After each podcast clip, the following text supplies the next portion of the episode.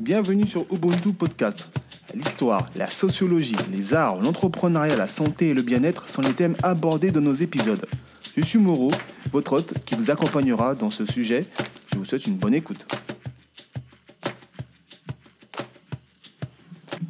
Bonjour à tous, une nouvelle fois à la radio rapporteuse. J'accueille M. Amzat Boukari, historien, écrivain, chercheur, enseignant autour de l'histoire du panafricanisme et plus encore pour nous parler d'un sujet qui est les grands rencontres du panafricanisme. Bonjour Amzat, est-ce que tu m'entends très bien ? Oui, bonjour Moreau, je t'entends très bien. Très bien, bonjour. Est-ce que je vous ai bien présenté pour commencer ? Est-ce que c'est bien ? Oui, Amzat Boukari, ou Amzat Boukari-Yabara, historien, chercheur, enseignant, militant également, je pense que c'est important, effectivement. Donc vous êtes aussi un homme de terrain aussi, c'est très important, au-delà de la recherche, vous êtes aussi devant, c'est aussi, en tout cas on vous le félicite, on connaît vos actions qui sont très importantes pour nous, la jeunesse, quand on vous suit, on vous soutient fortement. Alors, pour introduire ce sujet, c'est très simple. On va parler des grandes rencontres du panafricanisme. Alors, quelques grandes rencontres que j'ai listées à travers mes connaissances, bien sûr. Et je suis sûr qu'il y en a d'autres aussi très importantes à noter. Mais je vais prendre, entre guillemets, les plus importantes à mon sens. D'accord ? Et pour commencer, je souhaiterais savoir pour vous, déjà, qu'est-ce que le panafricanisme avec vos mots, et selon vos recherches et vos expériences ? C'est deux choses. C'est d'une part les éléments de l'Afrique qui ont survécu à l'extérieur du continent au moment de la déportation transatlantique. Et d'autre part, ce sont la manière dont ces éléments vont constituer un réseau de solidarité, un mouvement de libération à la fois pour les Africains en condition d'esclaves dans les Amériques et ensuite pour le continent africain soumis au colonialisme. Donc c'est un mouvement de solidarité, de libération qui vise à faire de l'Afrique un espace d'émancipation et qui permet ensuite aux Africains du monde entier de pouvoir être tout simplement des humains à part entière, quelque part. D'accord. Et surtout que cette vision du panafricanisme, selon vous, selon vos écrits, vous lancez cela au niveau de l'Haïti, si je comprends bien, ou ça va encore plus loin ? Je le lance à partir de Haïti, voilà. Parce que c'est vraiment le tournant dans l'histoire contemporaine qu'on parle aujourd'hui du débat autour de Napoléon. Napoléon, c'est Haïti. Donc on voit bien que Haïti a été, un grand moment de basculement dans l'ordre international, puisque c'est la première et unique révolution menée par des esclaves qui a abouti à la création d'un État indépendant. C'est la deuxième indépendance dans les Amériques après les États-Unis, et c'est la première décolonisation de l'histoire de France. Donc la naissance d'Haïti, c'est la première fois qu'à l'extérieur du continent africain, on a des hommes et des femmes nés en Afrique, parce qu'ils étaient tous nés en Afrique, qui prennent le contrôle d'un territoire et qui redonnent à ce territoire le nom des populations originelles qui avaient été massacrées au moment de la conquête espagnole de l'île. Donc il y a aussi une manière de restituer à travers le nom la terre à ceux qui en sont les premiers propriétaires et non pas de reprendre ce modèle colonial qui fait que l'on va nommer autrement la terre que l'on s'est appropriée. Et donc dans la révolution haïtienne, par Toussaint-Louverture puis Dessalines, il y a déjà tout ce que l'on ramène en fait à la question décoloniale et évidemment à la question panafricaine, puisque Haïti va aider à la libération de la Grande Colombie avec Simon Bolivar. Et tout au long du 19e siècle, des militants haïtiens vont voyager à travers le monde, notamment se rendre en Éthiopie à la fin du 19e siècle et produire les réseaux de solidarité qui vont donner ensuite naissance au mouvement panafricaniste qui va se déployer tout au long du XXe siècle. Donc Haïti est vraiment la base en tant qu'État indépendant sur lequel le panafricanisme va ensuite prospérer. Exactement. Bah, écoutez, merci pour cette très belle introduction. En tout cas, j'espère que les gens qui savent pas ce que c'est que le panafricanisme, à travers votre explication, pourront être plus clairs, avoir des idées bien précises là-dessus. Merci à vous. Alors justement, selon le panafricanisme, il y a eu des grandes rencontres où des gens se sont rassemblés pour discuter des idées, décider prendre des décisions et même faire, entre guillemets, pression à différents États de l'époque.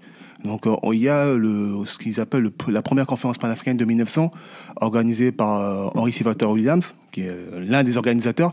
Est-ce que vous pouvez nous en dire plus sur cette conférence ? Oui, alors on est 15 ans après une autre conférence, la conférence de Berlin, qui avait eu lieu donc à Berlin, où l'Europe s'était partagée le continent africain en sphères d'influence, en l'absence d'aucun représentant africain. Et ensuite, il y avait eu toute une dizaine d'années, quinzaine d'années de guerre de conquête coloniale. Mmh. Il y a un territoire qui a résisté à la colonisation, c'est l'Éthiopie de Ménélik II. Et donc, un militant haïtien qui s'appelle Benito Sylvain va ensuite se rendre en Éthiopie auprès de Ménélik II, qui va le nommer aide de camp. Et 3 ans après cette visite de Benito Sylvain à Addis Abeba, Benito Sylvain, Henry Sylvester Williams, W.E.B. Du Bois et quelques autres militants vont organiser cette conférence panafricaine à Londres en 1900, dont la continuité d'une exposition universelle qui avait lieu dans la capitale britannique. Alors Londres, à l'époque, c'était la capitale du monde entier. C'est-à-dire que l'empire de la reine Victoria était l'empire le plus grand de l'histoire du monde à l'époque. Donc c'était vraiment le centre du monde. Et donc, ils vont faire cette conférence juste après une exposition universelle qui était prévue à Londres, parce qu'on est sur des mouvements qui sont autofinancés. Et donc, ils se sont appuyés sur le fait que des militants avaient pu se voir débloquer des financements pour venir à l'exposition universelle, et qu'en plaçant la conférence panafricaine dans la continuité directe de cette exposition universelle, on pouvait faire en quelque sorte d'une pierre deux coups. Et donc des militants de plusieurs colonies britanniques, de la Caraïbe, des Amériques vont se retrouver à Londres. Et la particularité de Benito Sylvain, c'est qu'il représente Ménélik II, donc il représente l'État d'Éthiopie, et il représente également Haïti qui est indépendant. Et donc l'objectif de cette conférence panafricaine, c'était d'amener notamment les 3 États indépendants et dirigés par des Africains à l'époque, donc et d'Éthiopie qui n'a jamais été colonisée, Haïti qui a pris son indépendance en 1804, et le Libéria qui a une création afro-américaine, à se mettre ensemble pour défendre les droits des Noirs du monde entier qui se sont retrouvés spoliés de leurs terres, donc notamment par la colonisation. Et donc, dans le cadre des débats de la conférence panafricaine, on pose déjà la question de l'accaparement des terres, en faisant notamment référence à la politique d'apartheid qui est développée avant l'heure en Afrique du Sud par les Boers et les Afrikaners. On pose également la nécessité de mettre en place une structure, une association avec un journal qui prendra, la température de l'évolution des luttes politiques, juridiques, économiques et sociales des différents endroits sur Terre dans lesquels les populations noires se battent pour leurs droits. Exactement. Et donc on voit déjà ces réseaux se mettre en place.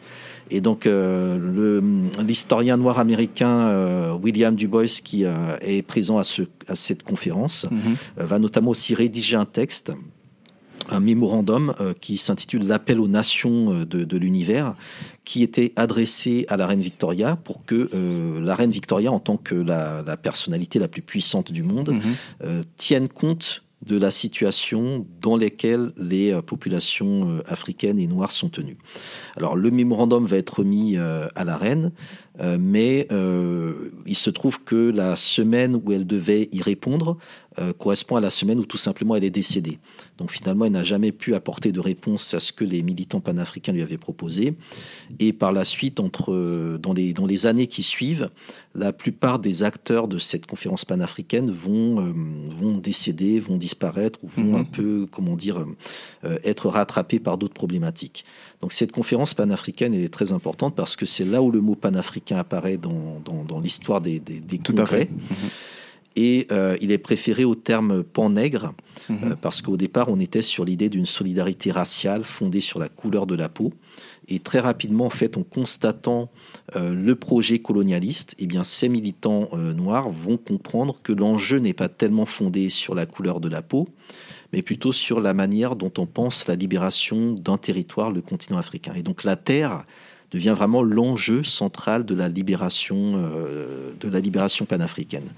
La question raciale n'est pas non plus négligée. Et donc Du Bois, dans son texte, écrit que le grand enjeu du XXe siècle sera celui de la ligne de couleur et de ce qui nous est permis de faire selon que l'on soit de tel ou tel côté de la ligne de couleur.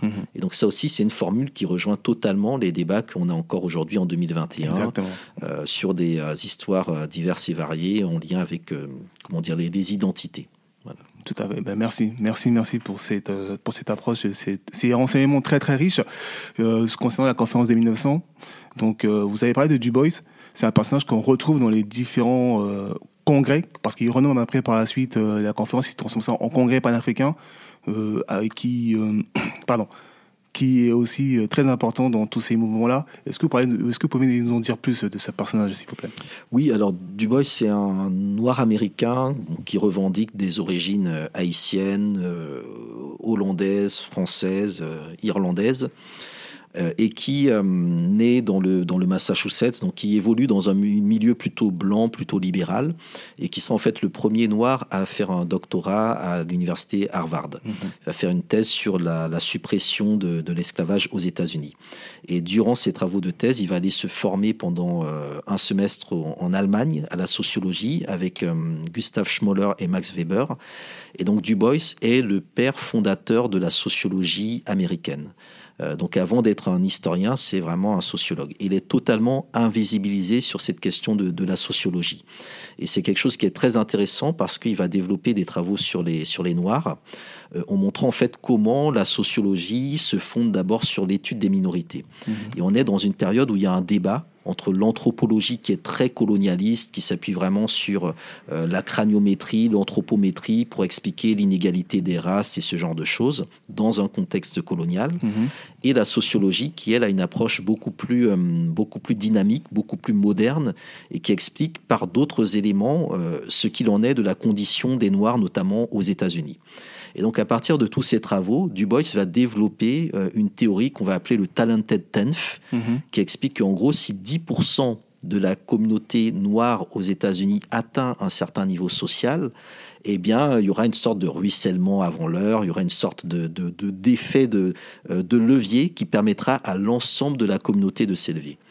Et donc, avec cette théorie, il était en débat avec un autre militant noir américain qui, lui, s'appelait Booker T. Washington, qui, lui, estimait qu'au contraire, il fallait que les Noirs soient tous formés sur les questions techniques et professionnelles pour qu'ils se rendent incontournables sur le marché du travail. Et que c'est en contrôlant le marché du travail qu'on s'intègre, en fait, dans la vie économique, politique et sociale d'un pays.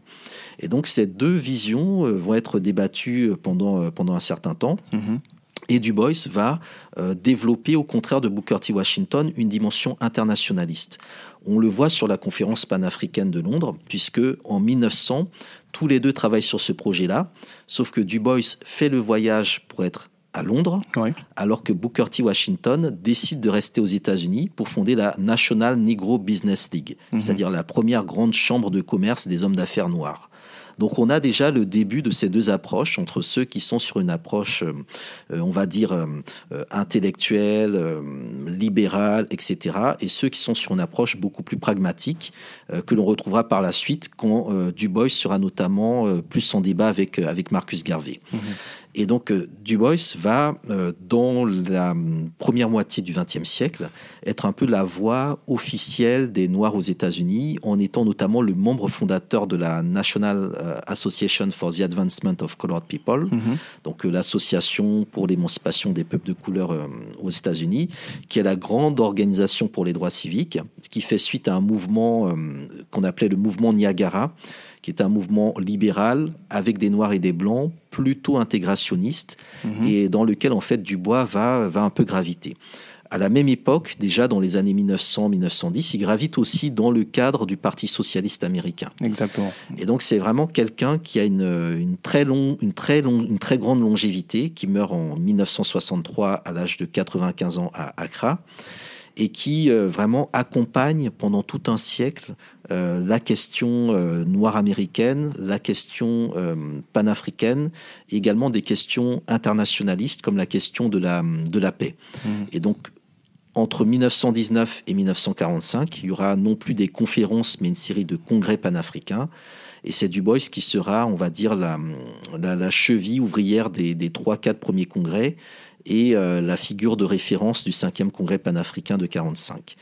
Sur la fin de sa vie, il va aller s'installer au Ghana de Kwame Nkrumah pour lancer notamment un projet d'encyclopédia Africana, qui était en quelque sorte le Wikipédia de l'époque, mais qui ne pourra pas être mené à terme à ce moment-là. Donc Du Bois, c'est vraiment une très très grande figure qui est absolument centrale pour comprendre un certain nombre d'enjeux politiques, d'enjeux intellectuels, d'enjeux identitaires. Il a notamment développé, avant Frantz Fanon, la notion du double voile, du voile, avec cette idée que Comment peut-on être à la fois noir et américain? Comment peut-on être à la fois, je sais pas, noir et français, africain et français, etc. Et donc la manière dont les logiques autour de l'universalisme, du républicanisme, etc. nécessitent que on soit condamné à voir le monde derrière le voile de la couleur. De la couleur, tout à fait. Et donc c'est quelque chose qui est extrêmement, je pense, intéressant et visionnaire. Surtout que c'est un débat qui est toujours présent en 2021. Donc c'est vrai que son travail est à étudier, en tout cas, pour mieux comprendre les enjeux actuels qui jouent notre quotidien. Alors, merci en tout cas pour cette présentation du personnage du Boys, qui, comme vous l'avez dit, a organisé plusieurs congrès panafricains. Il y en a un autre qui est revenu dans ces différents congrès, celui de 1919, où apparaît le personnage Blaise Diagne. Donc, comment est venu ce personnage? Qui est-il? Quelles étaient, entre guillemets, ses inspirations? Ou avait-il un agenda caché? C'est l'un des premiers, enfin, on va dire, un des premiers intervenants francophones, parce que juste avant, il y avait le prince Kodjo Tovalou Houénou, originaire du Dahomey. Donc, qui est ce personnage, s'il vous plaît? Oui, alors, Blaise Diagne, on est au Sénégal. Donc, le Sénégal, c'est la plus ancienne colonie française en Afrique. Qui envoyait déjà des députés, des élus en 1790, donc après la Révolution française, et dans lequel en fait se développe une vie politique assez précoce du fait des 4 communes du Sénégal où les citoyens résidents natifs ont la nationalité française. Donc il y avait vraiment déjà ce double niveau. Et donc Blaise Diagne va être le premier noir élu député du Sénégal. Et va être en fait le modèle de cette vision républicaine, méritocratique, promue, on va dire, par la France dans sa colonie du Sénégal. Et en 1917, il va être mandaté par Clémenceau pour recruter donc des tirailleurs sénégalais, donc des soldats, pour l'armée française dans le cadre de la fin de la Première Guerre mondiale. Alors c'est pas lui qui a inventé le concept de tirailleurs sénégalais, c'est le gouverneur Louis Faidherbe. Mais ce qui va se poser comme problème, c'est qu'en fait il aura une prime à chaque tirailleur signé, et donc ce sera souvent des recrutements un peu forcés. Et par la suite, il va un peu incarner quelque sorte le premier vendu africain de l'histoire politique moderne française, puisque il va être présent lors du premier congrès panafricain à la demande de Clémenceau, notamment pour surveiller quelles étaient les visées de Du Bois. Donc le premier congrès panafricain aura lieu à Paris après la Première Guerre mondiale, dans le contexte des différents congrès et conférences d'après la Première Guerre mondiale, où il s'agissait notamment de redessiner la carte de l'Europe et par-dessus tout la carte du continent africain, puisque l'Allemagne avait perdu la guerre, donc on estimait que l'Allemagne n'était plus digne d'avoir des colonies. Et donc l'un des enjeux, c'était dans quelle mesure les colonies pouvaient être rétrocédées aux populations africaines. Et donc c'était l'un des motifs de ce congrès-là. Et Diagne va y être présent uniquement, on va dire, pour contrecarrer les positions un peu trop radicales, subversives ou dissidentes qui étaient portées par Du Bois, et pour neutraliser dès le départ le courant, la branche francophone du panafricanisme. Donc à l'issue de ce premier congrès, il est créé une antenne panafricaine à Paris, mais qui très rapidement se montre totalement inféodée aux intérêts français. Et c'est par rapport justement à cette inféodation-là que des figures comme Kodjo Tovalou Houénou, un petit peu plus tard en réalité, vont prendre leur distance, puisque Blaise Diagne était farouchement opposé à Marcus Garvey, et en même temps très hostile à Du Bois, parce qu'il était dans une francité totale où il concevait en fait les Noirs américains comme des agents des États-Unis qui voulaient s'emparer des colonies françaises en Afrique. Donc on est vraiment dans des cas de schizophrénie dédoublée, dans le cas de Blaise Diagne, qui finira sous-secrétaire d'État aux colonies. Donc c'est vraiment le premier noir dans l'histoire politique moderne de France à aller le plus loin dans l'organigramme de la République. Et son nom a été donné récemment à l'aéroport, au nouvel aéroport construit au Sénégal. Exactement. Ce qui renvoie vraiment à beaucoup de symboles qui sont, à mon sens, très problématiques, parce que c'est un personnage qui est très, très ambigu et sur lequel il y aura encore beaucoup d'autres choses à dire.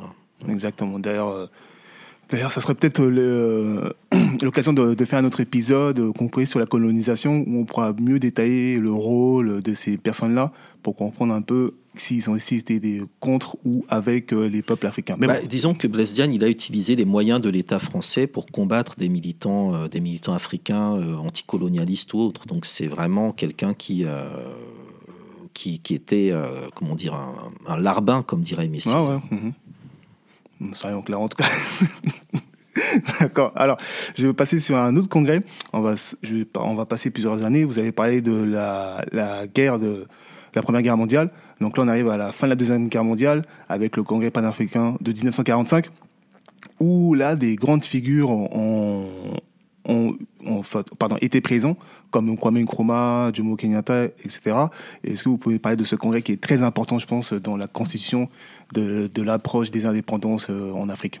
Oui, c'est un congrès qui a lieu à Manchester, donc on revient en Angleterre, qui a lieu en octobre 1945, et qui s'inscrit dans, pareil, l'idée que le monde doit changer après la Seconde Guerre mondiale, parce que ce sont les colonies qui ont largement contribué à la victoire contre le nazisme et le fascisme. Et donc, il y a une volonté pour les militants panafricains de se réorganiser, et non plus de demander uniquement des droits ou l'égalité, mais également de poser la question de l'indépendance, de l'autodétermination, de self-government, et de prendre réellement au mot les Occidentaux qui parlent de liberté, qui parlent de démocratie, mais qui appliquent dans les colonies des régimes qui sont très clairement fascistes ou néo-nazis. Donc c'est quelque chose qui est vraiment très important. Il y a cette revendication qui est faite, et il y a notamment 2 déclarations qui sont produites à l'issue de ce congrès. L'une qui est destinée aux puissances coloniales, et l'autre qui est destinée aux militants, paysans, travailleurs africains. D'accord. Et dans les 2 cas, on appelle réellement à un changement de l'ordre mondial, et on pose la menace vraiment d'une insurrection généralisée, voire d'une autodestruction du monde, si on n'écoute pas ce que les peuples africains ont à dire.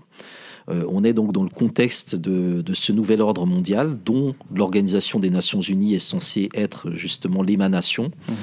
Et tous ces Africains qui sont sous domination coloniale constatent que le monde est en train de se reconstruire sans eux. Le monde qui s'est construit après la Seconde Guerre mondiale, dans lequel nous sommes encore aujourd'hui, s'est fondé sur un droit qui est un droit encore marqué de l'empreinte du colonialisme. Et donc c'est tous ces éléments-là qui sont contestés, et c'est en même temps l'idée qu'il est temps de se recentrer sur le continent africain. Et donc lors du congrès de 1945 à Manchester, c'est la première fois effectivement qu'on a des militants africains qui ont en quelque sorte le leadership.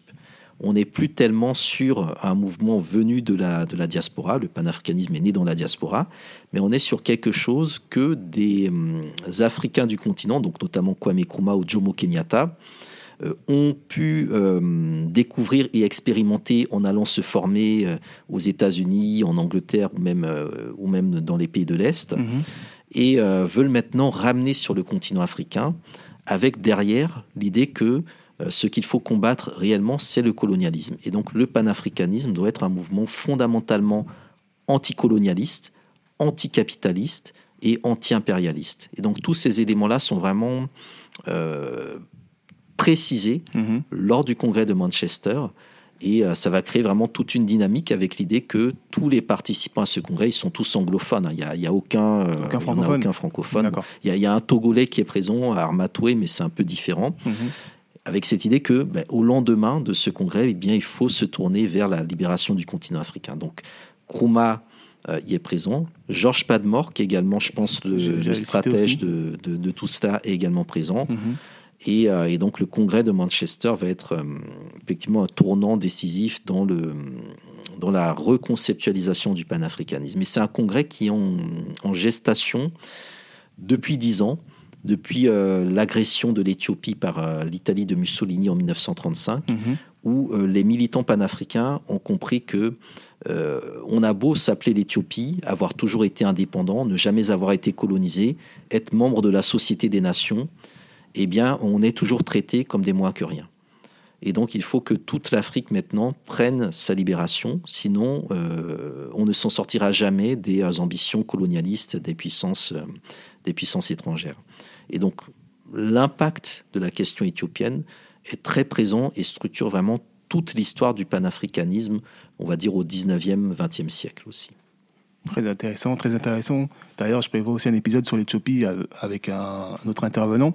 Donc ça, on pourra en parler plus précisément de ce sujet-là, sur ce pays-là qui est vraiment à sa place et qu'il faut vraiment connaître. D'ailleurs, récemment, il y a eu la célébration de la victoire de la bataille d'Adwa qui a été célébrée, comme chaque année, par l'ambassade d'Éthiopie. Ici en France, je suppose aussi dans d'autres pays. Donc ils ont cette culture de marquer les mémoires à travers l'histoire qui est très importante. En tout cas, merci encore une fois pour cette intervention très brillante et très pertinente qui continue le sujet. Donc, je vais un peu sauter les années et je vais arriver un peu à ce personnage que vous avez cité, Kwame Nkrumah, qui devient, on va dire, entre guillemets, le premier État noir, premier État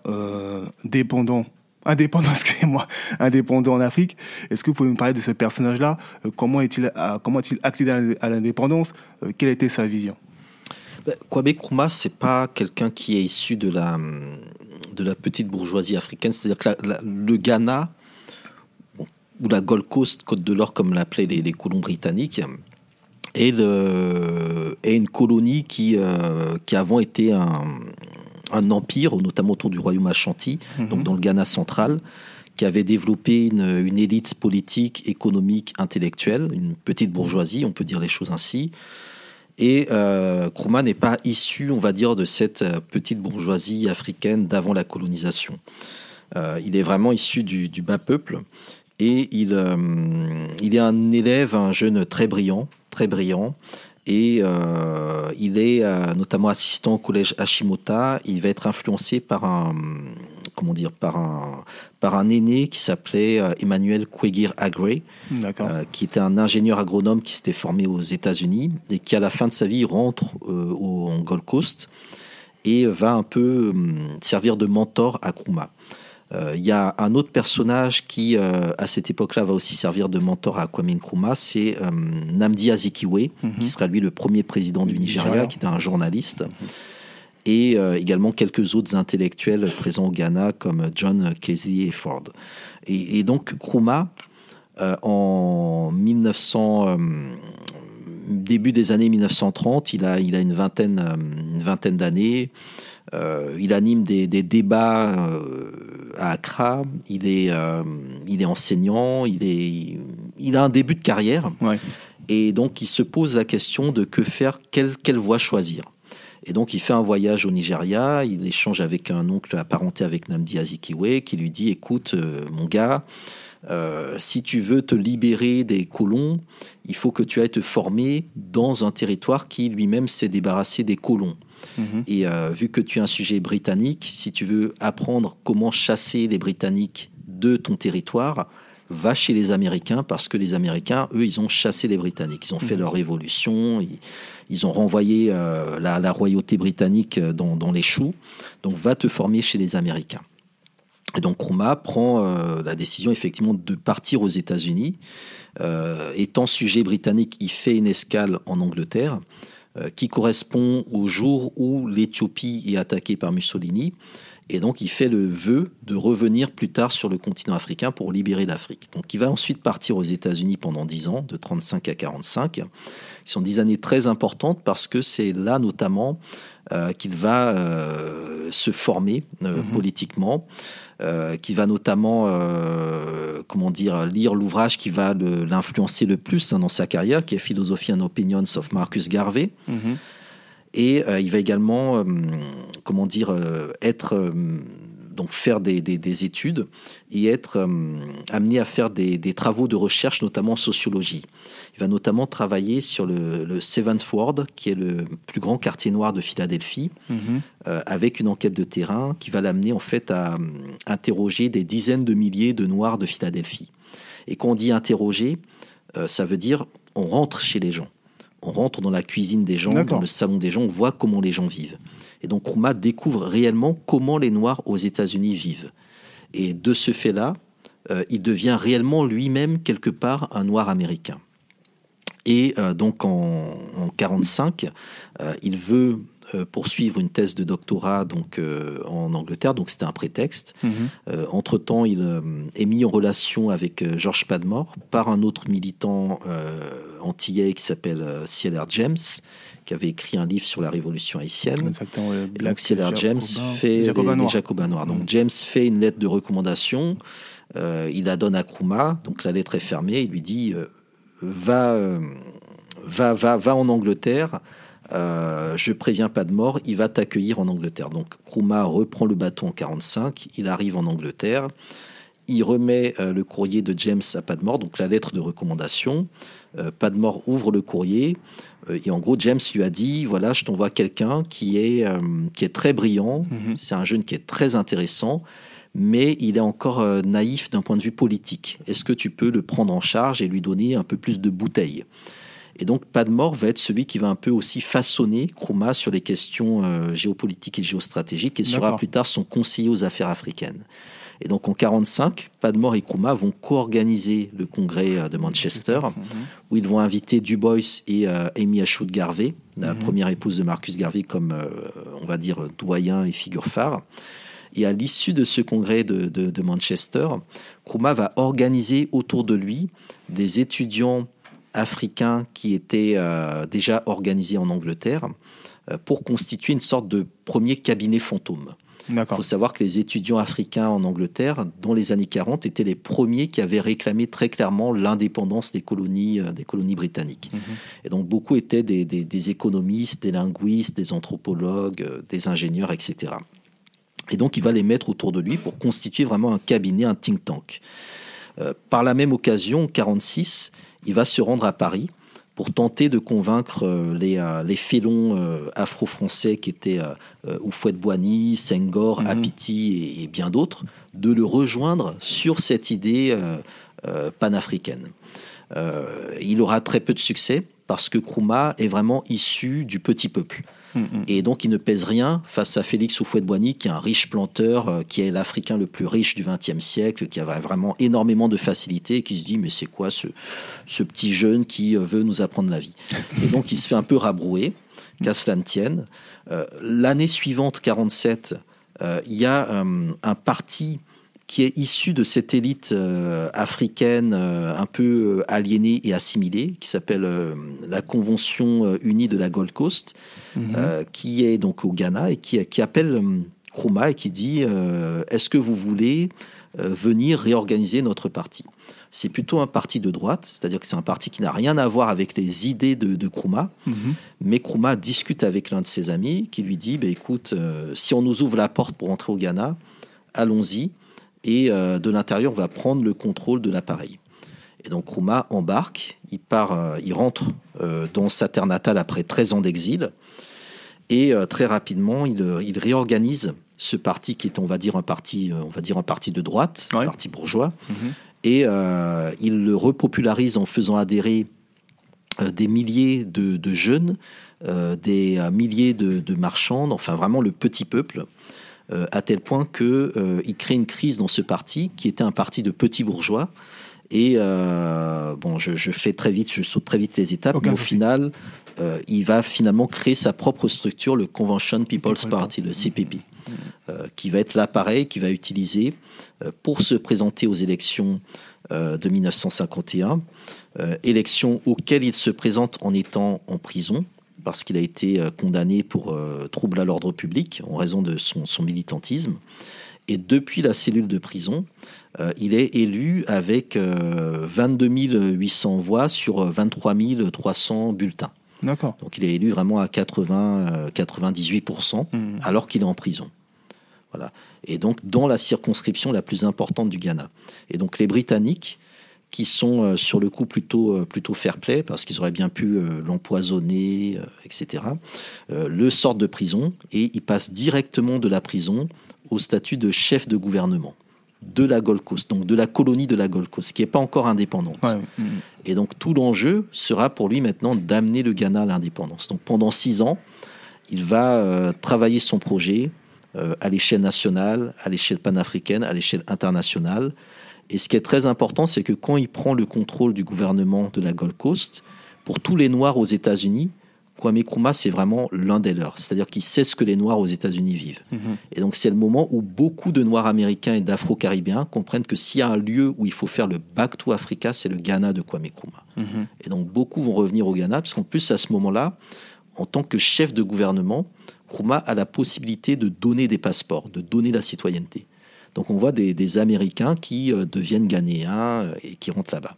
Et c'est avec eux, notamment, qu'il va reconstruire, enfin, qu'il va préparer l'indépendance. Qui arrive le 6 mars 1957, une indépendance qui est un grand moment de international, puisque c'est la première indépendance d'un État au sud du Sahara. Mmh. Donc, différentes délégations sont présentes. On a la France qui envoie François Mitterrand, voilà, très, très, très symbolique. Qui est méprisant tout au long de la cérémonie, qui à l'époque était ministre de la Justice, je crois. On a l'URSS qui envoie le ministre des Soft Cause et des Cold Cause, donc un personnage pas tellement important, mais une petite délégation. Mm-hmm. Les Américains envoient leur vice-président, Richard Nixon, donc ce n'est pas rien. Et Kwame Nkrumah fait inviter aussi, à titre spécial, Martin Luther King et un certain nombre de militants afro-américains. D'accord. Alors, ce qu'il faut savoir, c'est qu'à cette indépendance du Ghana, il y avait un très grand absent, qui est Gamal Abdel Nasser, l'Égypte. Mmh. Parce que la Gold Coast n'étant pas indépendante, c'est le Colonial Office, donc les Britanniques, qui se sont chargés d'envoyer les invitations. Et il était hors de question pour les Britanniques, en raison de l'affaire de Suez, que l'Égypte soit présente à l'indépendance du Ghana. Donc ça aussi, c'est des éléments qui sont assez importants à comprendre, et pour comprendre que Nkrumah doit gérer vraiment plusieurs paramètres dans son affaire. Mmh. Et donc le 6 mars 1957, l'indépendance est proclamée. Puis Nkrumah dit très clairement, l'indépendance du Ghana n'est rien si tout le continent n'est pas libéré et si il n'y a pas d'unification du continent africain. Et donc, dès ce moment-là, il engage vraiment cette idée de processus vers les États-Unis d'Afrique. C'est-à-dire qu'à chaque indépendance qui arrive ou qui doit arriver, il faut renoncer à sa souveraineté et fusionner dans un ensemble beaucoup plus grand. Donc, 1 an plus tard, on a la Guinée de Sékou Touré qui devient indépendante, mmh. et Nkrumah propose l'union Ghana-Guinée, mais qui n'est pas tout à fait le modèle qu'il espérait. Après, il y aura également le Mali qui va s'adjoindre à l'union Ghana-Guinée. Et en parallèle, il y a différents groupes qui se mettent en place, dont on pourra reparler tout à l'heure, Monrovia, Casablanca, etc. Exactement. Qui aboutissent en 1963 à la conférence d'Addis Abeba, le 25 mai, où Kwame Nkrumah vient avec son projet vraiment d'État fédéral des États-Unis d'Afrique. Mm-hmm. Et il est mis en minorité par tous les autres dirigeants qui estiment que ce projet panafricain va trop vite, est trop grand, est mégalomane, etc. Et donc Nkrumah va être progressivement marginalisé, ostracisé, puis finalement renversé par un coup d'État en février 1966, exilé en Guinée, puis finalement décédé en 1972 en Roumanie. Alors ce qui est important à savoir, c'est que quand il est renversé en février 1966, une statue qui le représente est déboulonnée et décapitée. Mmh. Et un peu plus tard, lorsque Jerry Rawlings prendra le pouvoir au Ghana dans les années 80, il va réhabiliter Nkrumah. Et aujourd'hui, quand on parle du Ghana comme un modèle, etc., tout ça, c'est parce que le Ghana a été dès le départ porté par Kwame Nkrumah. Donc ce qu'il faut retenir, c'est que la première indépendance qui a eu lieu en Afrique au sud du Sahara, mmh. a été l'œuvre d'un champion du panafricanisme. Donc on ne peut pas dissocier l'indépendance du continent africain de la question du panafricanisme. Et donc c'est ça en fait l'un des éléments, je pense qu'il faut aussi avoir à l'esprit quand on parle de Nkrumah, qui a aussi laissé beaucoup d'ouvrages dans lesquels il raconte un peu sa gestion du pouvoir. Donc notamment Africa Must Unite et Challenge of the Congo, où il analyse en fait la crise qui a été marquée par l'assassinat de Patrice Lumumba au Congo. Très bien, tout à fait. Merci pour ce brillant profil sur Nkrumah, où vous avez pu aborder tous les passages de sa vie, de sa prise de conscience à sa prise du pouvoir du Ghana. et jusqu'à sa mort malheureusement, qui est très très important. En tout cas, comme vous dites, c'est une personne à réhabiliter, à connaître et à apprendre aussi dans son parcours afin de pouvoir mieux analyser les situations actuelles que l'on vit encore en 2021, où je pense que, à mon avis personnel, qu'un chef d'État de sa trempe manque actuellement. Mais bon, ça c'est un autre sujet. En tout cas, vous avez, pendant votre description de Nkrumah, vous avez fait référence au groupe de Monrovia, entre guillemets Casablanca, mais ce qu'il en est vraiment, parce que Nkrumah était beaucoup dans l'Union africaine, il voulait cette unité de son vivant, en tout cas il a milité pour, comme vous avez aussi abordé, il a essayé de le faire entre guillemets en s'unissant avec la Guinée de Sékou Touré et le Mali de Modibo Keïta, et on est arrivé là jusqu'à faire cette Union africaine. Et du coup, quels sont les bâtons dans les roues qu'il a pu faire face, et comment il a pu aussi arriver à cette petite union qui n'a pas forcément duré, mais qui est quand même très important à savoir que des peuples sont unis pour ne faire qu'un pendant un certain temps. La première difficulté, c'est au Ghana même, parce que Nkrumah n'appartient pas à l'élite toute puissante des Ashanti, qui contrôlent notamment la culture et le commerce du cacao, et donc qui ont le vrai pouvoir, c'est-à-dire le pouvoir économique. Et donc Nkrumah n'appartenait pas à cette élite qui avait le pouvoir économique, le pouvoir financier, etc. Mais il a le pouvoir politique qui contrôle l'économique. Et donc les Ashanti et d'autres mouvements qu'on retrouve dans le nord du Ghana ont régulièrement tenté, avant même l'indépendance, de l'évincer, de le renverser. La vieille élite locale n'appréciait pas qu'un aventurier parti aux États-Unis revienne les doubler. Parce qu'eux se voyaient reprendre le pouvoir des mains des colons britanniques en bonne entente. Et donc, ils sont un peu doublés par quelqu'un qui apparaît sorti de nulle part du chapeau. Donc, c'est déjà la difficulté au niveau du Ghana même. Ensuite, la difficulté avec le voisin togolais, puisque le Togo était une ancienne colonie allemande divisée entre les Français et les Britanniques, avec un Togoland et une république autonome du Togo fantoche, et un peuple qu'on appelle les Évé, qui était à mi-chemin, qui était à cheval sur les deux territoires. Et donc se posait la question de que fait-on des Évé qui sont sur un territoire togolais? Est-ce que ce territoire togolais-là est intégré dans le Ghana indépendant, ou est-ce qu'il reste à l'écart, etc. Donc il y avait toute cette question-là, qui fait qu'entre Nkrumah et Sylvanus Olympio, donc le premier président du Togo, les relations n'étaient pas évidentes. Alors Nkrumah va tenter de gérer ces relations par des médiations interpersonnelles en s'appuyant sur Hubert Maga, donc le numéro 1 du Dahomey du Bénin, puisque Sylvanus Olympio était aussi quelque part dahoméen béninois. Mais en passant par Hubert Maga, il va aussi mouiller le Nigeria, qui en fait apparaît dès le départ à ce moment-là comme un rival du Ghana. C'est-à-dire qu'il y a aussi une rivalité entre les deux grands pays anglophones de l'Afrique de l'Ouest, pour savoir qui a le leadership. Et cette rivalité-là, déjà sous-régionale, va être une des premières difficultés. Une autre difficulté, c'est tout simplement qu'à ce moment-là, quand le Ghana devient indépendant, ça donne le mauvais exemple, et la France s'inquiète énormément du devenir de ces colonies. Et donc, en 1956, côté français, il y a ce qu'on appelle la loi cadre, qui vise en fait à balkaniser les territoires de l'AOF et de l'AEF. Et en 1958, avec le nom de la Guinée au projet de communauté du général de Gaulle, Paris comprend que pour contrer le projet panafricaniste de Nkrumah, il va falloir faire éclater ces empires en une multitude de petits fragments, sachant que plus vous éclatez un ensemble, plus vous donnez de travail à ceux qui disent qu'ils veulent faire l'unité. Voilà, donc plus vous créez de petits États non viables, etc., tout ça, plus c'est difficile de les réunir. Et donc, en faisant éclater tous ces ensembles-là, la France trouve une stratégie qui rend la tâche totalement impossible à Kwame Nkrumah. Et c'est très important parce qu'à l'époque, Nkrumah était vu aussi comme quelqu'un qui pouvait avoir des sympathies pour Moscou. Donc on est aussi dans ce contexte de guerre froide où il lui faut jouer avec les rivalités entre l'Est et l'Ouest, où il lui faut en même temps développer son pays. Donc il va notamment regarder la manière dont Nasser a géré la question de la nationalisation du canal de Suez pour tirer des revenus et pour construire le barrage d'Aswan, pour tenter de penser également au niveau du Ghana la construction d'un barrage, le barrage au niveau de la Volta, qui visait à donner au Ghana une autonomie énergétique qui lui aurait permis de développer son industrie, et notamment de développer son industrie d'aluminium et de cacao.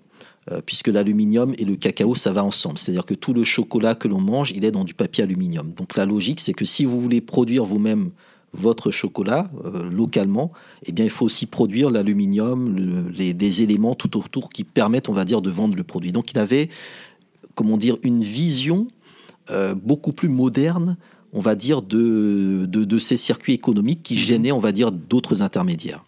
Et donc, dans un livre qui s'appelle « Le néocolonialisme, dernier stade de l'impérialisme », qui est probablement le livre qui a signé son arrêt de mort, qui est publié en 1965, donc un an avant qu'il soit renversé, il indexe très clairement les adversaires du continent africain, c'est-à-dire les multinationales, le système international bancaire. Donc il dénonce très largement le franc CFA bien avant les actualités que l'on connaît aujourd'hui. Ouais. Il interroge aussi un peu plus tard dans un autre livre qui s'appelle Le conscientisme, la nécessité de sortir de certaines mentalités anti-progressistes que nous pouvons avoir en tant qu'Africains. Bien sûr. Chose qu'il a expérimentée à son niveau, puisque lorsqu'il veut construire notamment un certain nombre d'infrastructures, comme le port en eau profonde au niveau de Tema, il est confronté au fait que les populations ont des croyances. Elles ont des divinités qui sont dans l'eau, donc comment gérer en fait la construction, le changement de lieu, en sachant que les populations sont attachées, on va dire, à un écosystème différent de celui que promeut le développement. Donc il est confronté à énormément de difficultés de ce genre.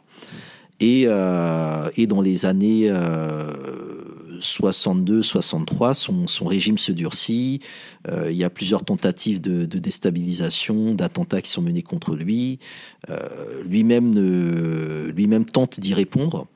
Donc on est dans un climat qui est de plus en plus délétère, et c'est sans grande surprise de l'armée que viendra donc le coup d'État qu'il renverse en février 1966. Donc la question de l'armée, également très importante à l'époque pour comprendre un peu les rapports de force. Voilà, donc c'est vraiment quelques-unes des difficultés auxquelles il a été confronté, mais il y en aura encore beaucoup d'autres à souligner, tant le projet qu'il avait était révolutionnaire. Ouais. Exactement. Merci. Merci. Justement, de son vivant, Kwame Nkrumah, lorsqu'il était chef d'État, il allait un peu dans différents pays pour recommander aux différents pays là de prendre leur indépendance, comme la Côte d'Ivoire par exemple, où il a eu un échange très fort avec Houphouët-Boigny. Donc c'est ce genre c'était cet homme-là qui avait compris qu'il ne pouvait pas être libre seul, qu'il fallait que tous les pays autour de lui soient aussi libres. Donc du coup, il militait dans différents pays, et jusqu'à justement, il y a certaines rencontres qu'on l'associe beaucoup à différentes personnalités, grandes personnalités de l'Afrique. Tout à l'heure, vous avez cité Gamal Abdel Nasser et le cas de Lumumba, par exemple, et même jusqu'à Mounier du Cameroun. Donc, quelle a été, entre guillemets, leur relation ? Comment se fait-il que Lumumba rencontre Nkrumah ? Et qu'est-ce que ça lui a apporté, cette rencontre-là ? Alors, Nkrumah, en 1958, il organise 2 conférences panafricaines. Une au mois d'avril à Accra, qui est la conférence des États indépendants d'Afrique. Donc on a les 8 pays qui à l'époque étaient indépendants, qui se retrouvent à Accra. Donc Soudan, Libye, Égypte, Tunisie, Maroc, Libéria, Ghana, Éthiopie.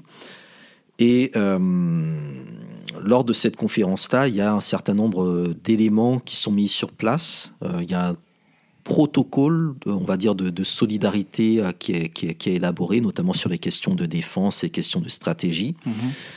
Et en décembre, il organise la conférence panafricaine des peuples à Accra, dans laquelle il invite tous les mouvements de libération, les mouvements sociaux, les mouvements citoyens, les syndicats, les organisations de jeunes, de femmes, etc., à venir à Accra.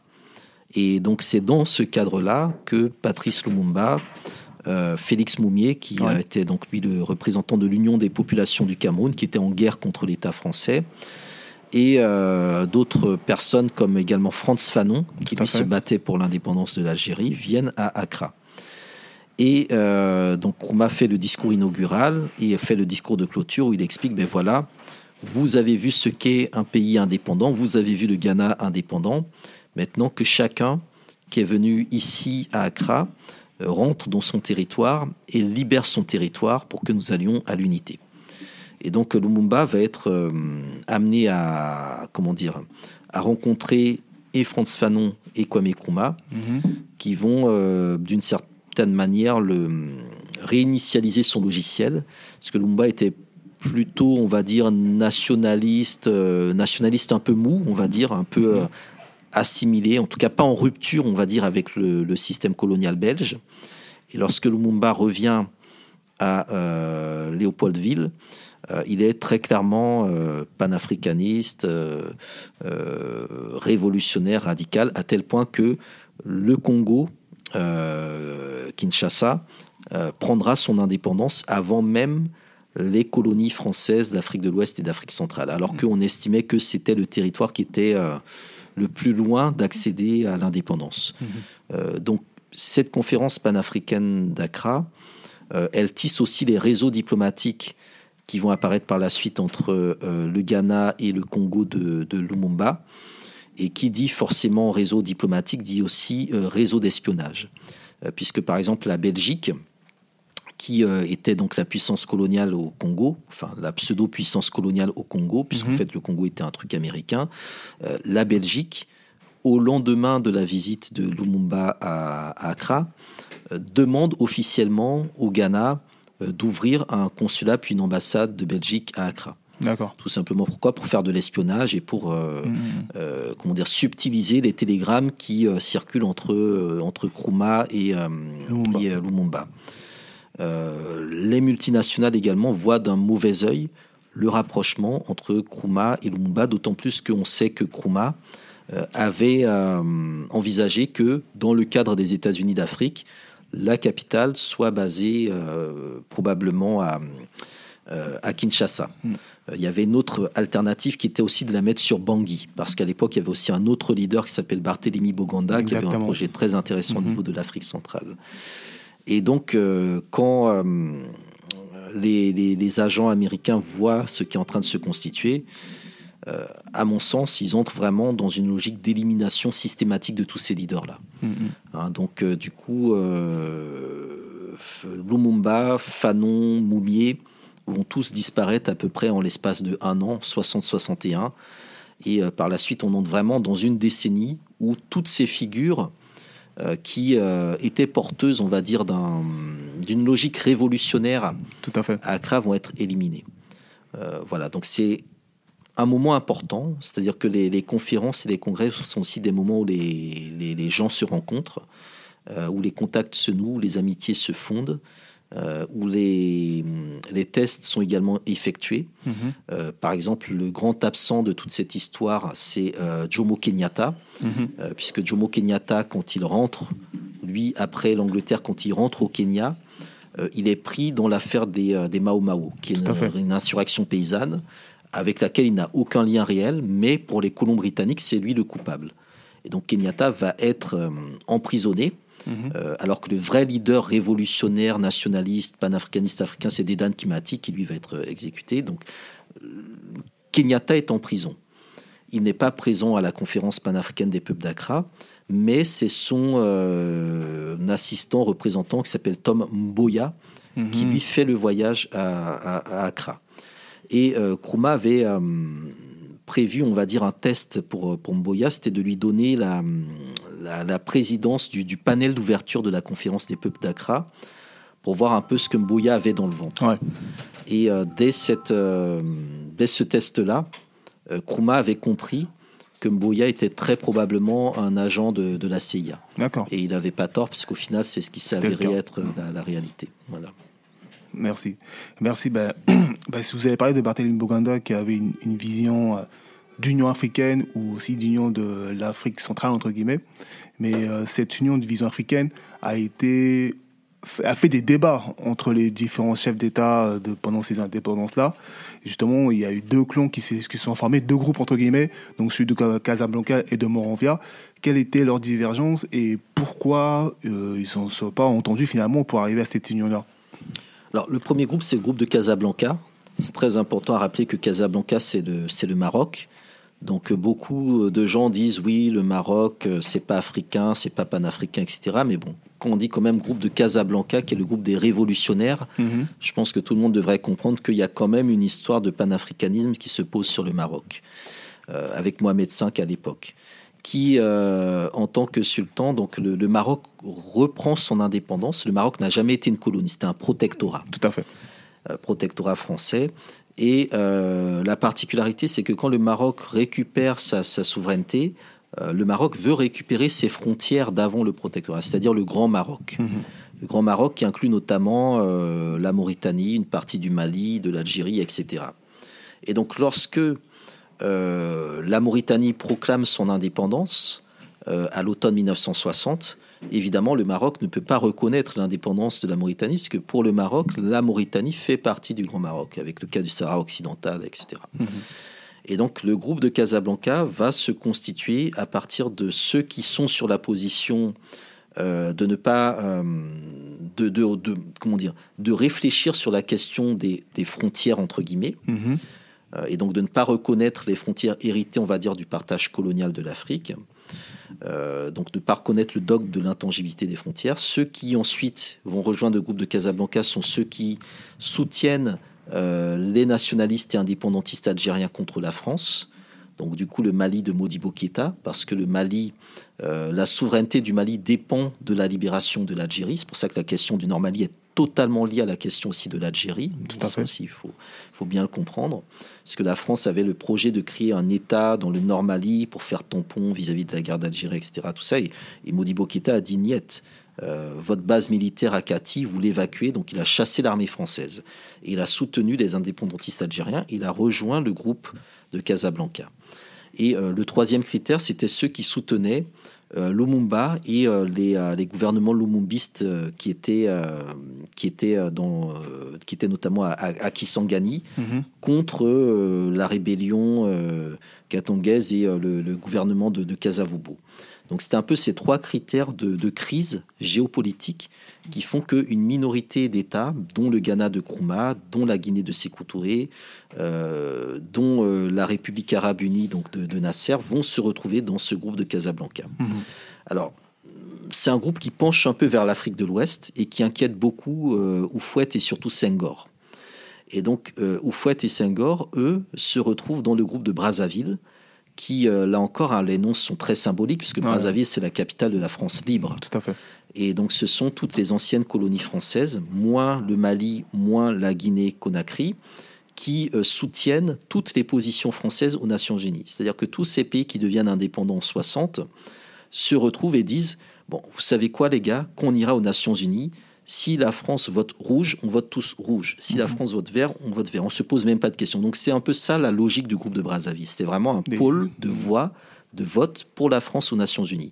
Et comme la question algérienne était présente aux Nations Unies, eh bien toutes ces anciennes colonies françaises votaient comme la France sur la question algérienne. Et donc ce groupe de Brazzaville, totalement inféodé donc, à Paris, va ouvrir, on va dire, des pistes vers les pays notamment anglophones. Et donc Senghor va contacter le président du Libéria, William Tubman, pour lui dire voilà, on voudrait faire une conférence, etc. Et donc de fil en aiguille, ce groupe de Brazzaville va s'élargir à quelques pays anglophones, dont le Nigeria, puisque le Nigeria ne peut absolument pas être dans le même groupe que le Ghana. Il y a vraiment une rivalité entre Accra et Lagos. Et donc le Nigeria sera dans le groupe de Monrovia, qui était beaucoup plus important d'un point de vue du nombre que le groupe de Casablanca. Tout à fait. Et donc Alié Sélassié, donc l'empereur d'Éthiopie, qui est vraiment la figure d'autorité politique du continent africain, en 1963 décide d'organiser une conférence qui est plutôt une conférence du groupe de Monrovia à Addis Abeba. Et lors de cette conférence-là, des invitations sont envoyées pour la première fois aux pays du groupe de Casablanca. C'est-à-dire que jusqu'à présent, on s'invitait dans l'entre-soi. D'accord. Mais ceux de Monrovia, qui ont, on va dire, le poids démographique, invitent les pays du groupe de Casablanca en se disant que si un pays du groupe de Casablanca accepte, eh bien, c'est tout ce groupe-là qui va se désintégrer. Parce que si un accepte, ben, les autres aussi vont suivre. Et effectivement, c'est ce qui s'est passé. On a des pays du groupe de Casablanca qui ont accepté l'invitation, notamment la Guinée de Sékou Touré. Alors c'est très compliqué parce que ne pas accepter l'invitation signifiait dire non à Haïlé Sélassié. Voilà. Et dire non à l'empereur d'Éthiopie, c'est diplomatiquement très compliqué. Et donc Nkrumah et Nasser seront les deux derniers à accepter de se rendre à cette conférence d'Addis Abeba, au cours de laquelle il y a un débat qui est mis en place, au terme duquel on décide de créer l'Organisation de l'Unité africaine, l'OUA, qui fait, entre guillemets, disparaître les groupes qui s'étaient créés précédemment, mais qui ne résout aucun des problèmes idéologiques, géopolitiques ou géostratégiques qui font que la question de l'unité devait être centrale. Tout à fait. Donc, c'est pour ça que quand on parle de la conférence d'Addis Abeba et de la création de l'OUA, on parle généralement d'un consensus. C'est un consensus mou. Et c'est un consensus qui est lié à une problématique des traditions africaines, qui est de dire que nous devons toujours aller au consensus et jamais dans la conflictualité. C'est-à-dire que le consensus nous amène à prendre des décisions qui sont totalement illogiques du point de vue de la géopolitique et de la géostratégie. Parce qu'on a vu que les Européens étaient divisés par un mur à Berlin, qu'il n'y avait pas d'unité européenne. On s'est dit, nous, Africains, on va montrer aux Européens qu'on peut être plus unis qu'eux. Mais il n'y avait pas d'unité. C'était juste un truc de façade. Et ça, c'est vraiment en lien, je dirais, avec cette difficulté à dire non aux doyens, à dire non à l'empereur. Cet alignement qui fait que dans les débats, effectivement, à un moment, Kwame Nkrumah, quand il a vu qu'il était en minorité, était déjà en train de repartir pour aller prendre son avion. Et c'est Modibo Keïta qui a tapé un sprint, qui l'a rattrapé, qui l'a ramené dans le hall.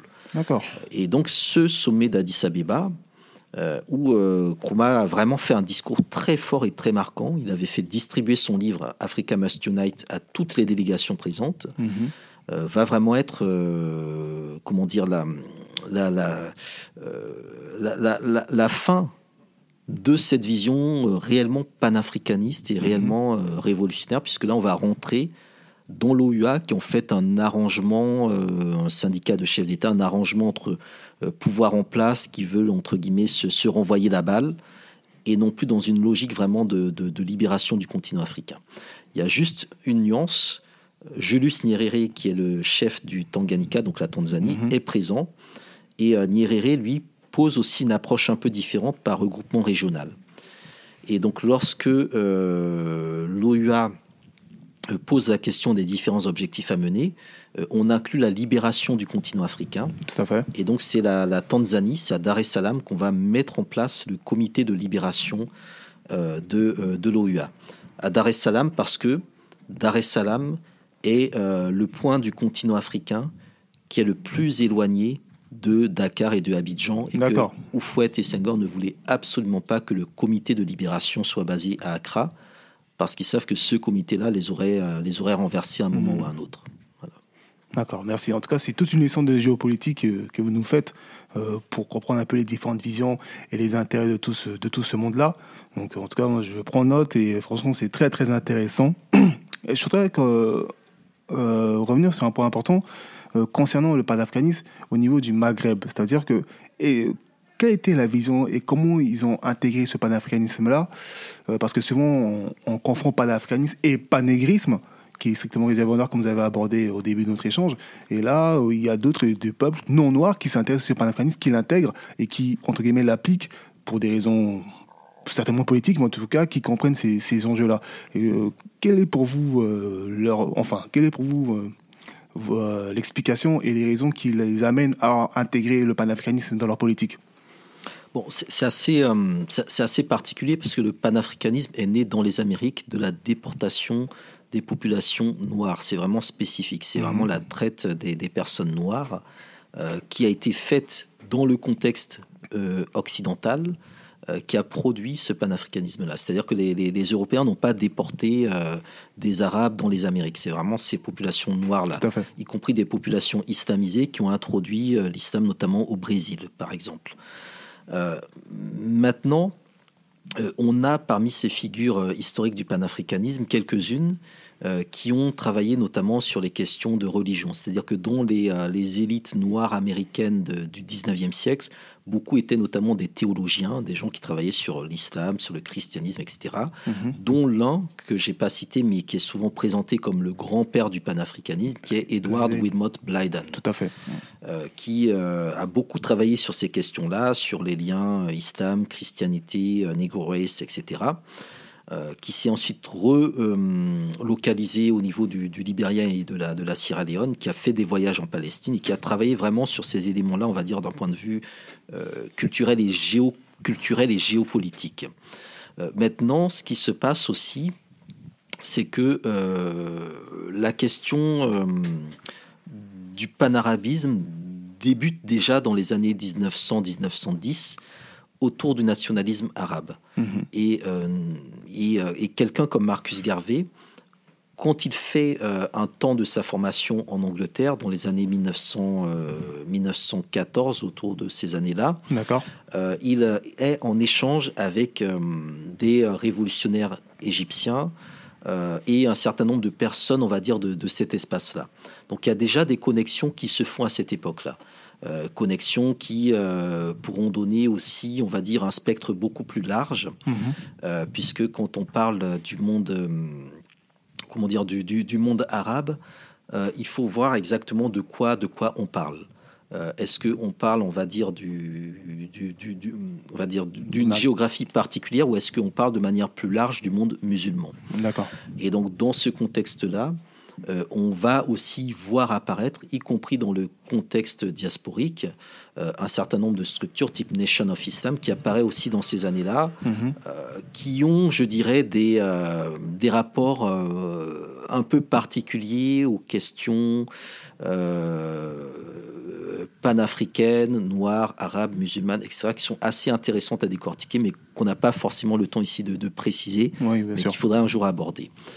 Maintenant, ce qui va se passer, pour aller directement sur l'actualité des choses, c'est qu'après la Seconde Guerre mondiale, 1945, se met en place effectivement la Ligue arabe et le nationalisme arabe au niveau du Proche-Orient, Moyen-Orient, va, je dirais, lancer une première vague de décolonisation assez importante qui va toucher effectivement l'Afrique du Nord.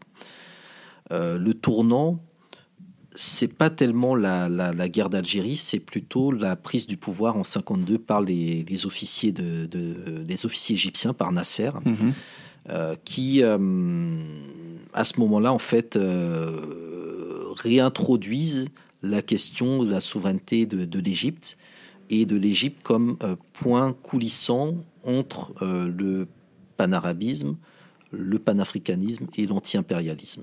Donc la question de l'Égypte, la question du régime nassérien est très importante, puisque Nasser va être présent à Bandung, et lors de la conférence de Bandung, le groupe arabe qui va se constituer, ou le groupe nord-africain qui va se constituer, va être très largement observé par la délégation ghanéenne qui était présente en observatrice. Et donc on voit dans le contexte de Bandung des rapprochements qui se font entre les intérêts africains et les intérêts des pays arabes. Ensuite, Nasser va faire du Caire une capitale panafricaine en accueillant la plupart des mouvements de libération en exil. Et donc le Caire devient vraiment la ville la plus cosmopolite du continent africain. C'est-à-dire que la ville où vous êtes certain de trouver absolument toutes les nationalités africaines en Afrique, c'est le Caire. Il n'y a pas plus cosmopolite que le Caire. Et en même temps, dans sa politique subsaharienne, Nasser soutient ces mouvements de libération, mais il développe également une politique vis-à-vis du monde arabe, une politique d'autonomie, une politique d'émancipation, qui est très largement également orientée sur la question palestinienne. Ce qui va poser, on va dire, plusieurs niveaux de négociations diplomatiques un peu compliquées. Le premier niveau, je ne vais pas tout développer, mais le premier niveau est important, c'est le fait que Kwame Nkrumah et le Ghana ont de très bonnes relations avec l'État d'Israël. Alors que pour Nkrumah, Israël, c'est pas un ennemi, il comprend pas, c'est quoi le problème, etc. Lui, il n'a pas de problème. Donc, comment jouer la question de la solidarité panafricaine ou afro-arabe en sachant qu'on est souvent sur des logiques de les ennemis de mes ennemis sont mes amis, etc. Alors que là, ça ne peut pas fonctionner de manière aussi simpliste.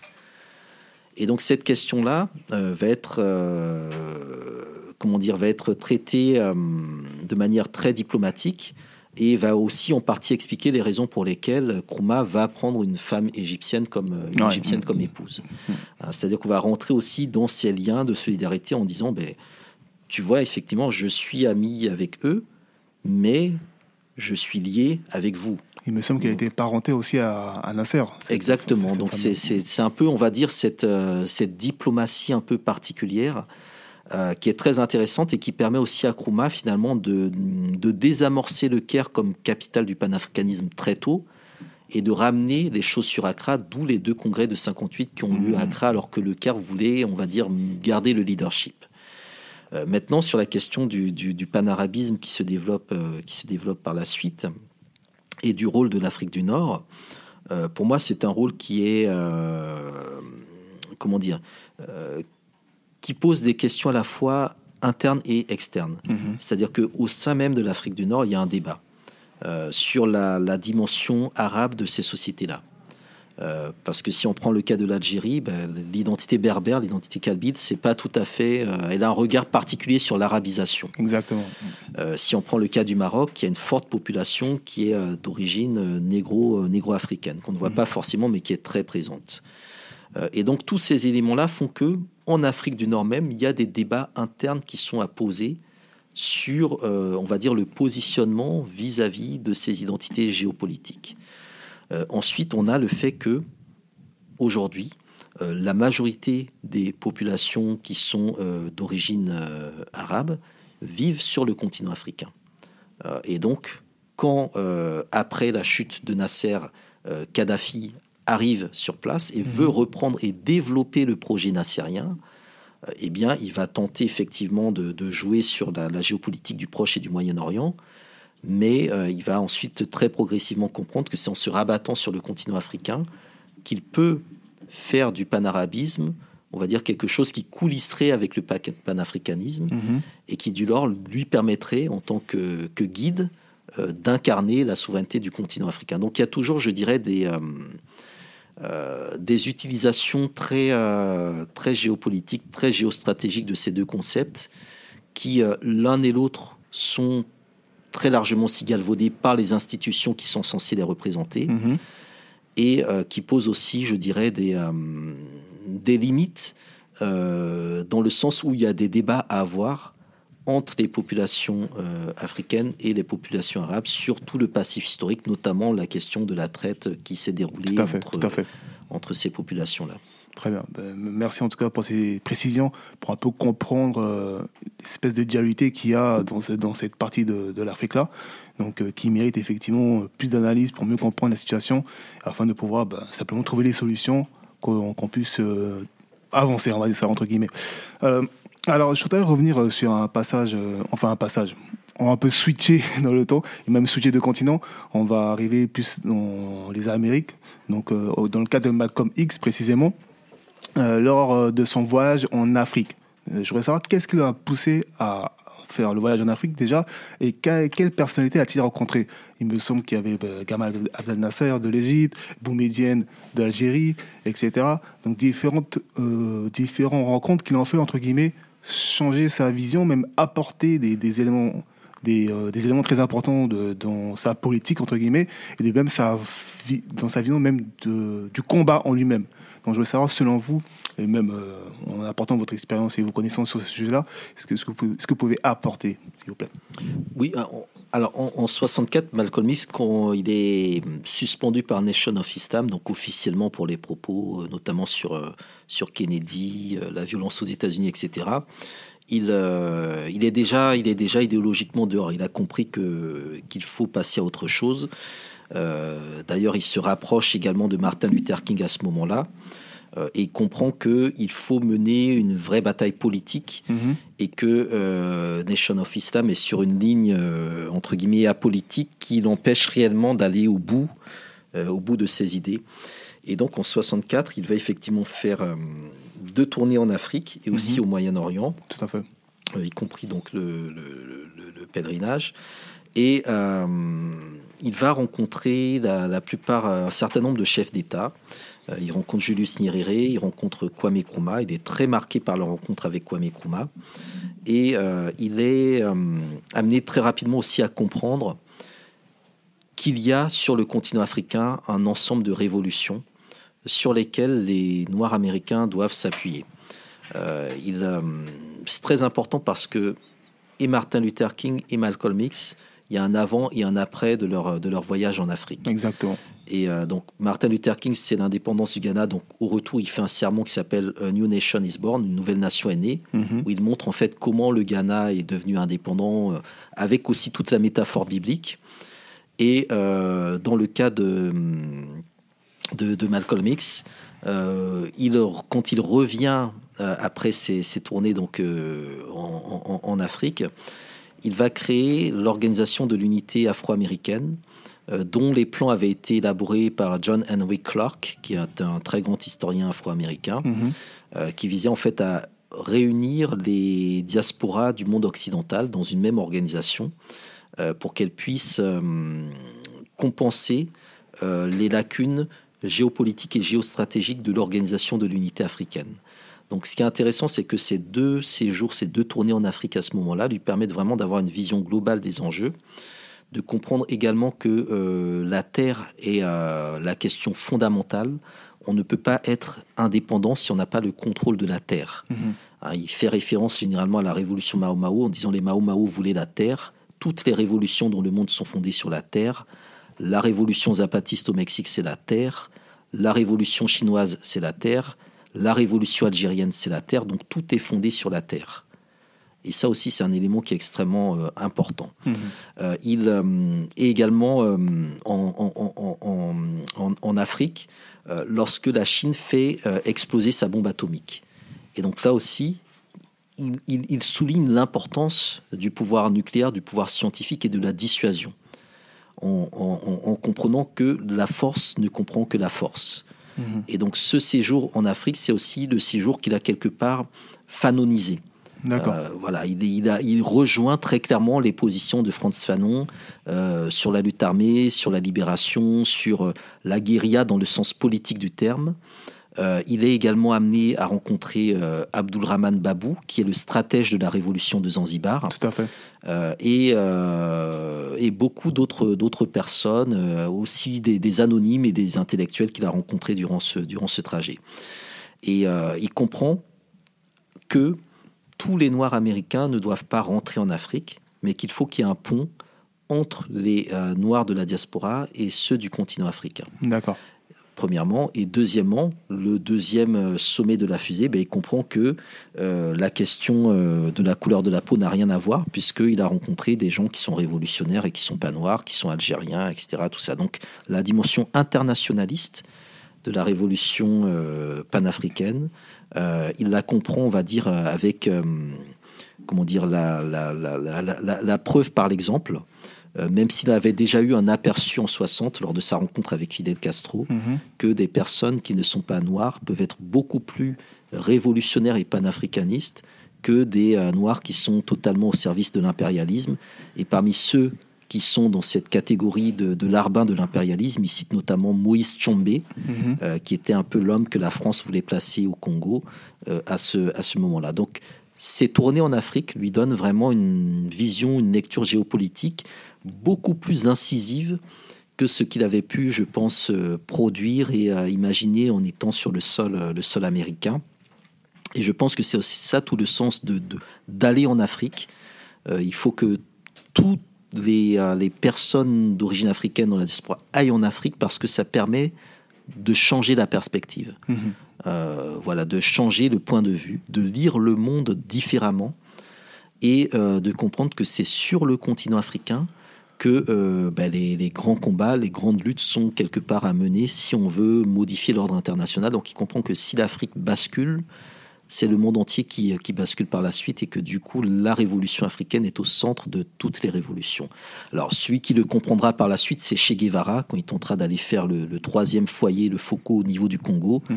Donc, tout le monde comprend que c'est le continent africain qui peut vraiment être le cœur, on va dire, de ces révolutions anti-impérialistes, etc. Tout ça. Donc, Malcolm X rentre vraiment dans cette vision des choses.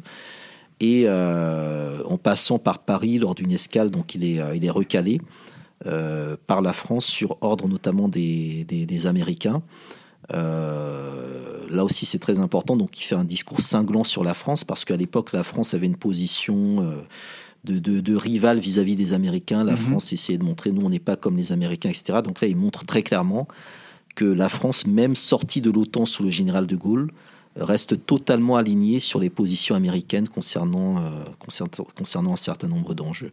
Donc tout ça lui donne vraiment une lecture très, très intéressante de la situation. Et je pense que c'est un peu dommage et problématique que quand on dresse le personnage de Malcolm X, on ne retienne que son pèlerinage à la Mecque, alors que c'est vraiment les tournées en Afrique qui, du point de vue politique, ont vraiment donné celui qui... le Malcolm X révolutionnaire, anti-impérialiste, panafricaniste. Ouais, là, c'était vraiment la forme... Exactement. Très, très, très puis surtout, il quitte le continent africain avec son nom, son vrai nom, Omawale, donc l'enfant qui est revenu. Et ça aussi, c'est un élément symbolique très fort. Merci. Merci en tout cas pour cette précision sur Malcolm X, qui est souvent oublié et qu'on ne cite pas assez souvent, qu'on le fait plus ou moins passer par un extrémiste, etc. Donc, c'est important de rappeler qu'il y a... Après toutes ces actions, il est parti sur le continent, a rencontré des gens intéressants, très importants, et qui a pu changer sa vision, qui a emmené ce qu'on en retient encore de lui. En tout cas, merci en tout cas pour ces interventions. Il me reste encore 2 cas à voir avant de vous libérer. Donc, comme je vous avais parlé en privé, en faisant quelques petites recherches, j'ai constaté que Mamadou Dia avait des idées qui, en termes de socialisme, etc., qui ressemblaient un peu à celui de Nyerere. Donc, est-ce qu'il y a eu échange entre eux ? Est-ce qu'il y a eu rencontre entre eux ? Parce qu'il me semble qu'il avait aussi eu... on parle de Mamadou Dia après sa sortie de prison, bien sûr, qu'il avait une antenne en place en Haute-Volta, parce qu'il ne pouvait pas le faire avec Senghor au Sénégal.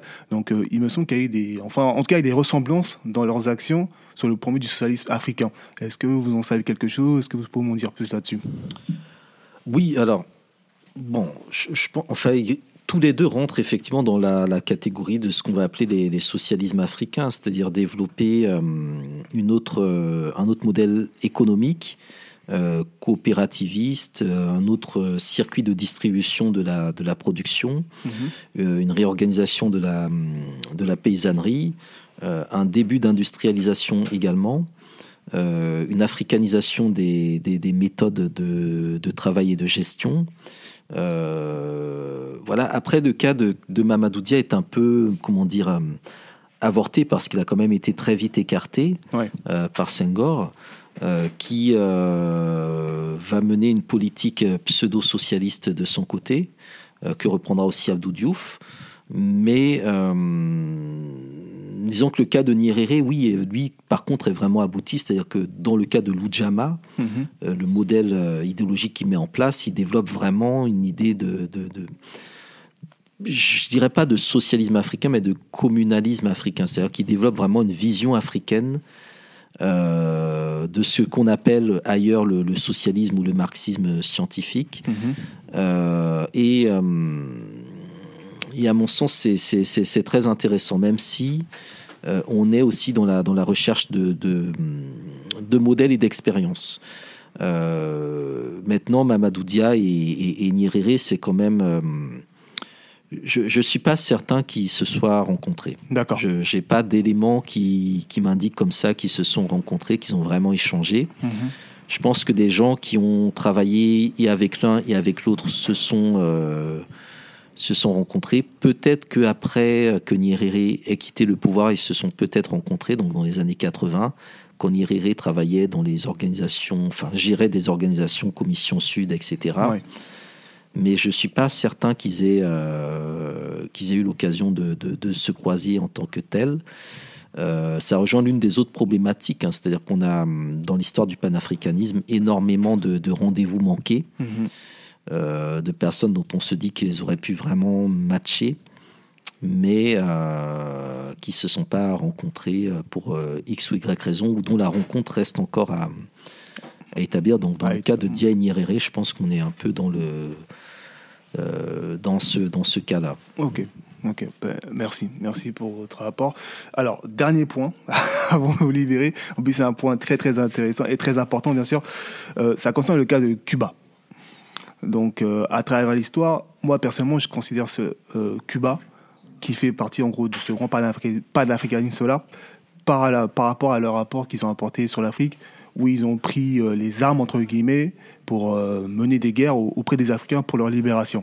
Et quelle était effectivement leur vision de l'Afrique, de Castro aux grandes figures comme Che Guevara, etc. Et quelle était, on va dire, leur position sur le continent, parce qu'on sait qu'ils ont été dans plusieurs pays. Est-ce que vous pouvez nous en dire plus, s'il vous plaît? Alors, Cuba est africaine, c'est-à-dire que dès le 19e siècle, dans les guerres d'indépendance, on a une forte présence africaine. Antonio Maceo, qui était l'un des généraux de l'indépendance cubaine avec José Martí. Et cette africanité de Cuba est présente dans le phénotype, dans la culture, dans les traditions, dans beaucoup de choses. Oui. Et lorsqu'en 1959, effectivement, Cuba fait sa révolution et expulse Batista et l'impérialisme américain, elle cherche à se positionner dans le contexte de la Caraïbe et dans le contexte de la guerre froide. Au départ, il n'y avait pas forcément de rupture totale avec les Américains, mais de fil en aiguille, ils ont très vite compris qu'il fallait se mettre du côté des Soviétiques. Chose intéressante, puisque à l'époque, autour des années 60-61, les Soviétiques en Afrique, c'était une catastrophe. Tout ce qu'ils essayaient de faire en Afrique, c'était des échecs. Et dès que les Cubains sont entrés en Afrique, les Cubains, eux, avaient la manière, et les Cubains ont apporté dans l'escarcelle soviétique un certain nombre d'avancées, de victoires. Parce que les Cubains sont africains, parce que les Cubains comprennent un certain nombre d'enjeux qui se posent à l'Afrique. Parce que Fidel Castro, effectivement, avait cette lecture du continent africain que Khrouchtchev ou d'autres n'avaient absolument pas. Et donc c'était lui vraiment qui était destiné. On dit souvent que Cuba était trop petit pour Castro. Je pense que, comme disait Marcus Garvey, je n'abandonnerai jamais un continent pour une île. Et donc, je pense que les peuples de la Caraïbe, les grands leaders de la Caraïbe, parce que la Caraïbe a produit vraiment, proportionnellement parlant, une panoplie de très grands leaders qui est impressionnante. Eh bien, je pense que Castro avait vraiment compris la nécessité de mener une diplomatie en lien avec les solidarités historiques et culturelles. Et donc Cuba va envoyer des dizaines de milliers d'hommes combattre en Angola, au Mozambique et en Éthiopie pour libérer les peuples africains du colonialisme portugais, pour faire reculer la force sud-africaine qui était présente jusqu'en Namibie, pour intervenir dans la Corne de l'Afrique quand l'Éthiopie passe côté socialiste contre la Somalie pro-américaine, Siad Barré. D'accord. Tout en choisissant, par exemple, dans le cas de l'Éthiopie, de participer au combat contre le valet de l'impérialisme américain, qui était la Somalie, mais certainement pas contre le peuple érythréen, qui, lui, se battait contre, justement, le pouvoir central d'Addis Abeba pour son indépendance dans un contexte très particulier. Oui. Donc, il ne venait pas, entre guillemets, pour participer à des combats d'Africains contre Africains, mais vraiment pour combattre une idéologie qui est l'impérialisme. Ils prenaient vraiment position. Bon, donc, ils envoyaient des hommes avec du matériel soviétique. Donc ça a permis à l'URSS quelque part d'agir en sous-main, mais la logistique, l'expérience, la maîtrise des opérations, la compréhension des enjeux étaient cubaines. Et dans le cas de l'expédition de Che Guevara, moi je pense tout simplement que Che Guevara n'était pas le capitaine ou le commandant idéal à envoyer au Congo. Je pense qu'on avait eu d'autres qui auraient été mieux capables de comprendre la mentalité des Congolais, parce que quand on lit le voyage de journal du Tché au Congo, il a un regard sur les Africains qui est parfois très condescendant. Quand il parle de Laurent Désiré Kabila, de Mitou Didi ou de Moulélé, je pense qu'un commandant cubain qui comprend la culture africaine n'aurait pas du tout eu la même lecture des choses. Donc je pense que c'était une erreur d'envoyer le Tché en Afrique, parce qu'il y avait sans doute dans les troupes cubaines d'autres commandants qui auraient eu une meilleure lecture des choses, une meilleure lecture du rapport de force. Ensuite, effectivement, Cuba va combattre l'apartheid, va participer aux négociations qui aboutissent notamment au retrait des forces sud-africaines de l'Angola et de la Namibie. De l'Angola à l'issue de la bataille historique de Kwito-Kwana-Valley, très importante, et de la Namibie, une fois que effectivement les Américains entrent en jeu et se trouvent obligés de se retrouver à une table de négociation où les Cubains sont présents, alors que jusqu'à présent, ils boycottaient toute rencontre avec les Cubains. Exactement. Donc c'est quelque chose qui est vraiment... Cuba a vraiment une intelligence géopolitique et géostratégique très rare, qui est une véritable leçon. Donc effectivement, il y a une importance de Cuba dans l'histoire du panafricanisme militaire, vraiment dans ses dimensions militaires, et aussi culturelle et politique qui est importante. Oui. Très bien. Merci pour tous ces développements, tous ces précisions sur les différents points qu'on a abordés. En tout cas, bien sûr, moi, comme je l'expliquais avant, qu'il y a encore d'autres grandes rencontres à souligner, mais je pense qu'en termes de temps et de timing, ce qu'on a abordé ici présent, c'est déjà pas mal, c'est très intéressant et très important. Donc du coup, pour conclure, je souhaiterais, si vous avez une conclusion à nous faire pour l'épisode en question, et si possible, si vous pouvez donner vos contacts ou parler aussi de vos ouvrages, ce que vous faites en général. Oui, alors... j'ai écrit quelques livres, J'en ai écrit un sur le Nigeria, un sur le Mali. Sur le panafricanisme, il y a le livre Africa Unite, une histoire du panafricanisme. Il y a une biographie de Walter Rodney que j'ai également écrite, dont le jour où nous enregistrons l'épisode correspond à son jour d'anniversaire. J'ai également écrit un petit recueil de textes sur Kwame Nkrumah. Là, je suis en train de coordonner avec 2-3 camarades un ouvrage sur la France-Afrique. Puis je suis sur pas mal de travaux différents, qu'on peut trouver notamment à la librairie Taméry, donc 19-21 rue du Chalet à Belleville. Je ne suis pas énormément présent sur les réseaux sociaux, mais j'ai quand même une page Facebook, donc Amzat Boukari, tout simplement, qui est en accès public. Il y a quelques vidéos qu'on peut retrouver aussi à travers les activités de la Ligue panafricaine Umoja, qui est l'organisation dont je suis quand même secrétaire général, fédéral. Donc ce que je peux apporter comme conclusion, c'est de tout simplement... faire comprendre que l'histoire du panafricanisme, elle est extrêmement riche, elle est dense, elle est tentaculaire, parce que le panafricanisme s'est dressé face à des impérialismes qui ont énormément de têtes, à tel point qu'on est face à une hydre, et quand on coupe une tête, il y en a une autre qui repousse.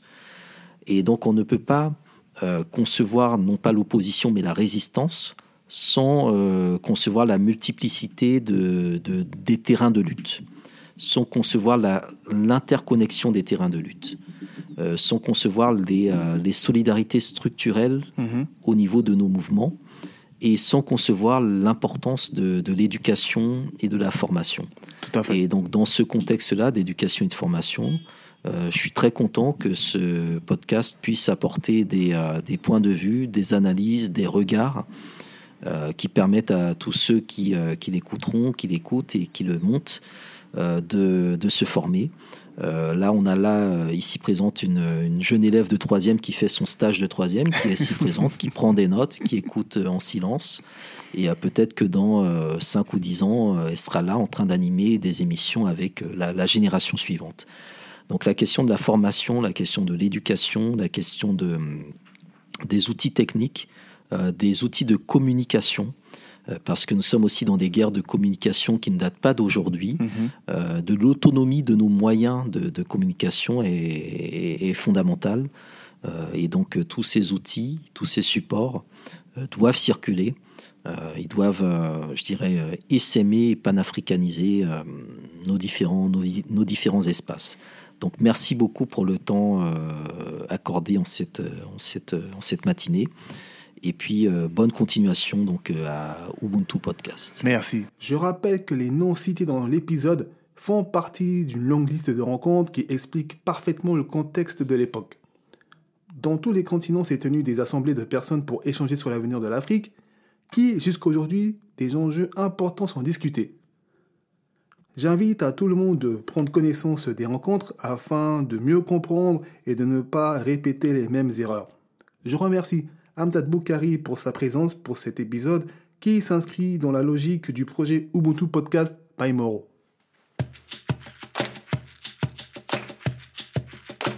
Merci à vous d'avoir écouté l'épisode. Je vous dis à très bientôt pour le prochain sujet.